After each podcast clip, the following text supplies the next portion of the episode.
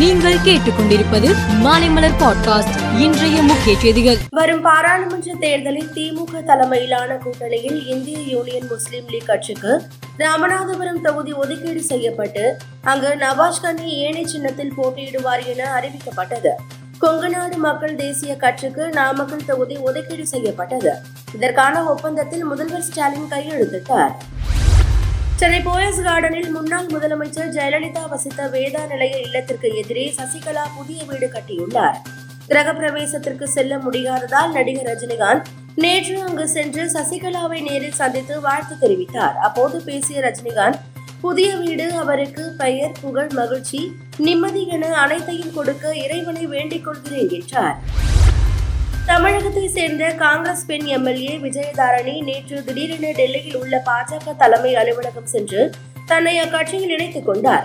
இந்நிலையில் காங்கிரஸ் கட்சியில் இருந்து விலகிய விஜயதாரணி எம்எல்ஏ பதவியை ராஜினாமா செய்கிறேன் என சபாநாயகர் அப்பாவுக்கு கடிதம் அனுப்பியுள்ளார். இந்தியாவில் ஸ்மார்ட் போன் பயன்படுத்துபவர்கள் பல நெட்வொர்க் நிறுவனங்களை பயன்படுத்தி வருகின்றனர். தொலைபேசி அழைப்புகளின் போது அழைப்பாளர்களது பெயரையும் காண்பிக்க அனுமதிக்க வேண்டும் என நெட்வொர்க் நிறுவனங்களுக்கு ட்ரை பரிந்துரை செய்து உள்ளது. ட்ரை அமைப்பின் இந்த பரிந்துரைக்கு ட்ரூகாலர் நிறுவனம் வரவேற்று உள்ளது. உத்தரப்பிரதேசத்தில் February 17 மற்றும் 18 தேதிகளில் காவல்துறையில் காலியாக உள்ள 60,000 பணியிடங்களுக்கு நடந்த எழுத்துத் தேர்வை சுமார் 50 லட்சம் பேர் எழுதினர். இந்நிலையில் காவல்துறை பணியிடங்களுக்கான தேர்வை ரத்து செய்வதாக உத்தரப்பிரதேச அரசு அறிவித்தது.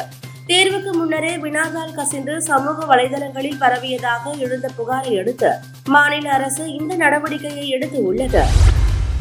கூகுள் நிறுவனத்தின் பே ஆப் செயலியை உலகம் முழுவதிலும் கோடிக்கணக்கானோர் பயன்படுத்தி வருகிறார்கள். வரும் ஜூன் மாதம் 4ஆம் தேதி முதல் அமெரிக்காவில் கூகுள் பே வசதி நிறுத்தப்படும் என கூகுள் நிறுவனம் அறிவித்து உள்ளது. கூகுள் நிறுவனத்தின் இந்த திடீர் அறிவிப்பு அமெரிக்கர்களுக்கு அதிர்ச்சி தரும் வகையில் அமைந்து உள்ளது. துபாய் சாம்பியன்ஷிப் டென்னிஸ் தொடர் துபாயில் நடைபெற்று வருகிறது. பெண்கள் ஒற்றையர் பிரிவு இறுதி ஆட்டம் நேற்று நடந்தது. இதில் ரஷ்ய வீராங்கனை ஆனா கலக்ஸ்கியாவுடன் இத்தாலி வீராங்கனை ஜாஸ்மின் பவுலனி மோதினார். இதில் ஜாஸ்மின் பவுலனி 4-6, 7-5, 7-5 என்ற செட் கணக்கில் வென்று சாம்பியன் பட்டம் பெற்றார். மேலும் செய்திகளுக்கு மாலை மலர் பாட்காஸ்டை பாருங்கள்.